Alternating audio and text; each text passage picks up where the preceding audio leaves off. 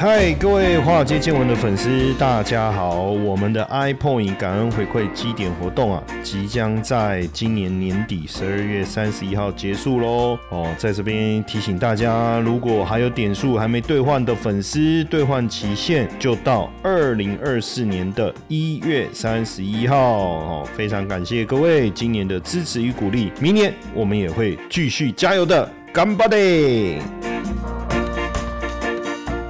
大家好，欢迎收听《华尔街见闻》，我是古怪教授谢承彦哦，我是今天的节目主持人。今天来聊一下中国的状况哦，因为在今年年初的时候哈，各大机构啊都会做预测哈，所谓的年度十大预测哈，甚至中国有一家顶尖的投行也做出了二零二三年十大预测哦。那在这预测当中呢，哎，也是真的蛮准的哈，因为有九项都错哈，这这这错的准确。率实在是太高了，那所以到了年底，当然大家就会去看一下他当时的预测嘛，躲都躲不掉，对不对？好，我们来看一下当时怎么讲哦，就是说，哎，美股的衰，美国的衰退压力加大哦，中国有望实现全球率先复苏。结果今年不但美国没有衰退哈，这个中国也没有复苏哈。第二个预测是 A 股和港股有望实现明显的正收益哦，港股阶段性跑赢 A 股。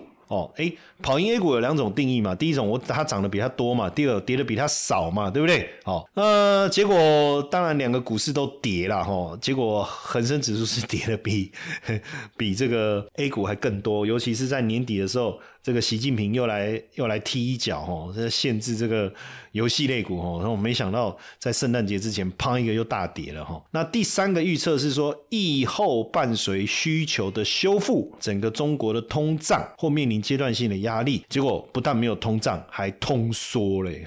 那第四个是讲到中国货币宽松的这个力道会减弱哦，利率应该有机会上行，就刚好相反哦。中国今年是因为经济。疲弱不振啊，消费不彰啊，哦，股市持续的修正啊，金融市场的恐慌。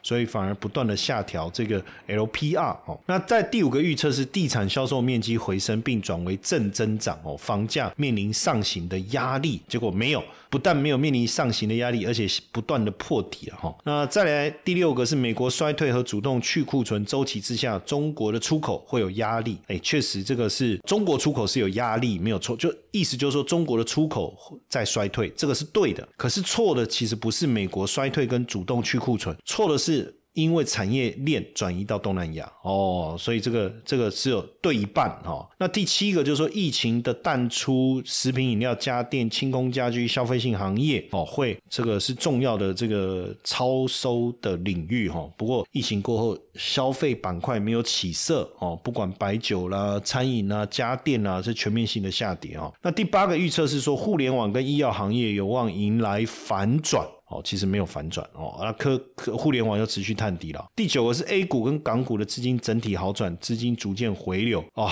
真的是错的离谱啊！哈，呃，A 股跟港股的资金不但没有回流，还持续的外流。哦，那最后一个预测是美元出现趋势性的拐点，人民币走强，人民币有没有走强？稍微不再走弱，但是还是维持的弱势的震荡哈。所以整体来看。这个这个顶尖的投行的十个预测是九个半错了啊，九个半错，很多人就开玩笑说啊，那找猴子来丢飞镖啊，搞不好还是比这些专家更强啊，因为十个哎，这十估九点五错哦，这个对的对的这个几率其实这么低也不容易哦，也不容易哦。那当然每年呢，各个投行啊，不管是经济学家，不管是这些知名的像高盛也好，大家都会提出看法啦，所以我们等二零二四年也会整理。给大家看看，他们二零二四年对中国的经济又有什么样的十大的预测哦？那不过确实哦，中国所公布的数据哦，不管是投资还是消费支出的一个成长，都低于经济学家的预期哈。那也凸显了中国第三的经济在第三季回升之后哦，又失去了动能哦，又再次陷入这个举步维艰的一个困境哦。那主要中国房地产市场的低迷没有减弱的迹象哦，没有减弱。的迹象。那城市新房的价格下降的幅度还在加快哦，还在加快。那当然，中国的央行持续挹注这个金融系统人民币哦，挹注了八千亿八千亿人民币哦，八千亿人民币，这应该是有记录以来借由银行提供一年期贷款而注入最大规模的流动资金哦，显示中国官方对于脆弱的经济的复苏也是感到担忧啊。那第三季回升以后，为什么又陷入了这个步履维艰的一个困境呢？主要也是这个制造业活动的一个萎缩，服务业活动放缓的一些原因呢。那当然，商业信心的一个疲弱哦，是主要的因素。那中共是召开了年度的经济决策会议哦，那习近平这些领导阶层哦，提到了说一定要加强财政跟货币政策的一个力道。但怎么做好像也没有说的很清楚了哈，也没有说的很清楚。哎呀，那当然过去这些经济数据的疲弱，主要还是因为中国严格防疫所带来影响哦，包括。包括这个共同富裕啦，包括抓贪官啦，哦，这些其实都是哦，都是。那消费品的零售十一月比去年啊成长了百分之十点一哦，不过比大家预测的十二点九其实还是来的低。那主要还是来自于需求不足啦。那需求不足的原因，当然还是家庭的需求不足。所以为什么社会消费品零售的总额会让人家失望的原因在这里哦。那城镇的失业率哦，目前官方所调查的是百分之五，但是大家还是怀疑这个失业率的数字是否值得相信哦？是否值得相信？那麦格里的经济学家哦，这个也谈到中国经济潜在的动能有所放缓哦，主要还是来自于房地产的疲弱，是拖累经济成长最大的一个因素哦。虽然中国政府也颁布了很多的这个激励房产的政策哈，包括降息啦、延长企业税啊、降低购房者的房贷成本啦，哦，可是考虑经济面临的一个阻力哦，那。这个其实就是我们在讲这个凯因斯所提过的这个负面的动物精神哦，什么意思哦？就我们在讲动物精神，就是动物是透过情绪在做决策，它不会去注意到周边环境的变化。所以当呃民众的消费信心不足，来自于心里面的一个因素的一个影响的时候，他并不会注意到基本面可能正在转好，哦，或是政府的政策其实有利于未来经济的一个发展，这就是一种所谓负面的动物。精神哦，负面的动物精神。那世界银行的预估哦，明年的二零二四年，中国的经济增长率会从二零二三年的五点二再放缓到四点五哦。确实，房地产的疲弱，全球需求的不振哦，高债务跟人口高龄化哦，这个。呃，人口结构的高龄化，这个也是非常大的一个风险哦，不要小看这个部分哦。那中国经济的动荡，当然虽然说官方定的经济经济增长目标百分之五，到底有没有机会达到哦，其实是一个变数了哈。那因为现在在中国不止内资不理，外资也不理哈，所以呃，中国这个中共总书记习近平啊，十二月初主持的中央政治局会议啊，特别定调啊，中国的经贸政策要有以进促。不稳，先立后破哦，要以进促稳，以前进来促进稳定哦，要先立后破哦，所以是一个宏观调，要加大这个宏观调控跟财政政策的力道哦。那当然代表二零二四年整个经贸政策还是属于扩张哦，但是会不会出现报复性的复苏哦？原本今年期待的报复性复苏其实是没有出现的。那明年有没有机会？我想难度更高了，因为外资大规模的逃离，对外贸易的萎缩，失业的飙升，工厂倒闭啊。各级政府的债台高筑，房地产市场又陷入了深度的低迷。所以，虽然中共在这一年当中做了非常多刺激经济的政策，可是都没有扭转经济低迷的一个局面哦。那中国经济就一直救不起来。那当然，这个习近平哦开始转向支持发展民营企业，可是目前中国经济陷入难题。你要进，希望能够透过民营经济来突破重围，可是。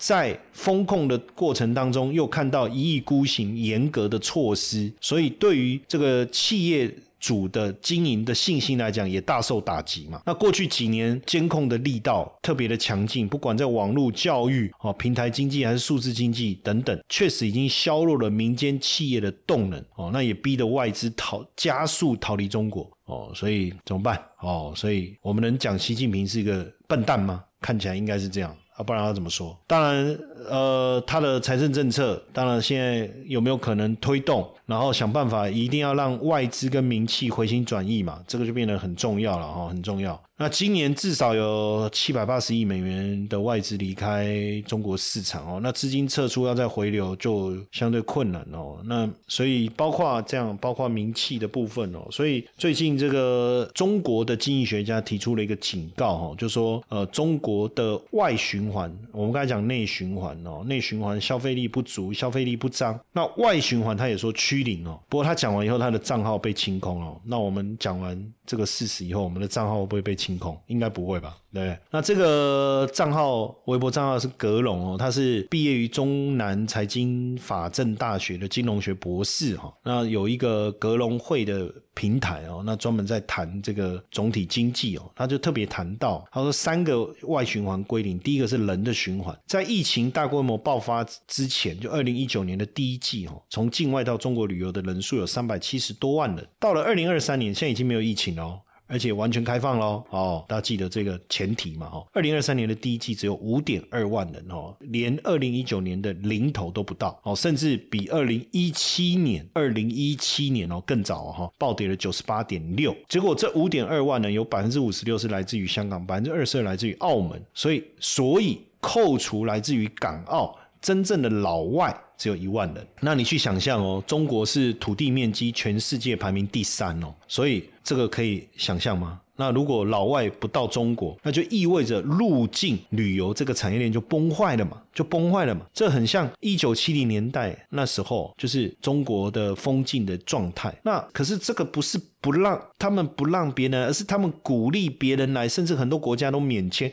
可是别人就是不去哦。那外资撤离了客，那。没有，又没有客户。那谁还来？那客那外商为什么不来？去哪里？去墨西哥、去越南、去印度、去印尼了。那所以这个也导致了第二个趋零，就是航班趋零。在疫情之前，中美往来的航班每个月超过三千八百航次，哦，平均一天超过一百航次。可是现在中美之间每天往来的航班只有四到六班，哦，基本上就是归零的了哈。那过我们得知道，过去七十多年，中国外贸总额百分之七十的贸易顺差是来自于美国。那现在又没有战争，又没有外贸。这个疫情，结果每天只有四到六个航班，背后代表的意义是什么？没钱赚了嘛。所以第三个趋零是什么？就是钱趋零啊。呃，去年的第一季哈，外商对就是二零二二年的第一季，外商对中国的直接投资额是一千零一十二亿哈，超过一千亿哦。那二零二三年的第二季哦，外商对中国企业投资只有四十九亿哦，连五十亿美元都不到，是一九九八年东南亚金融危机以来最低哦。二零二三年中国完成募资的外币基金。只有八档，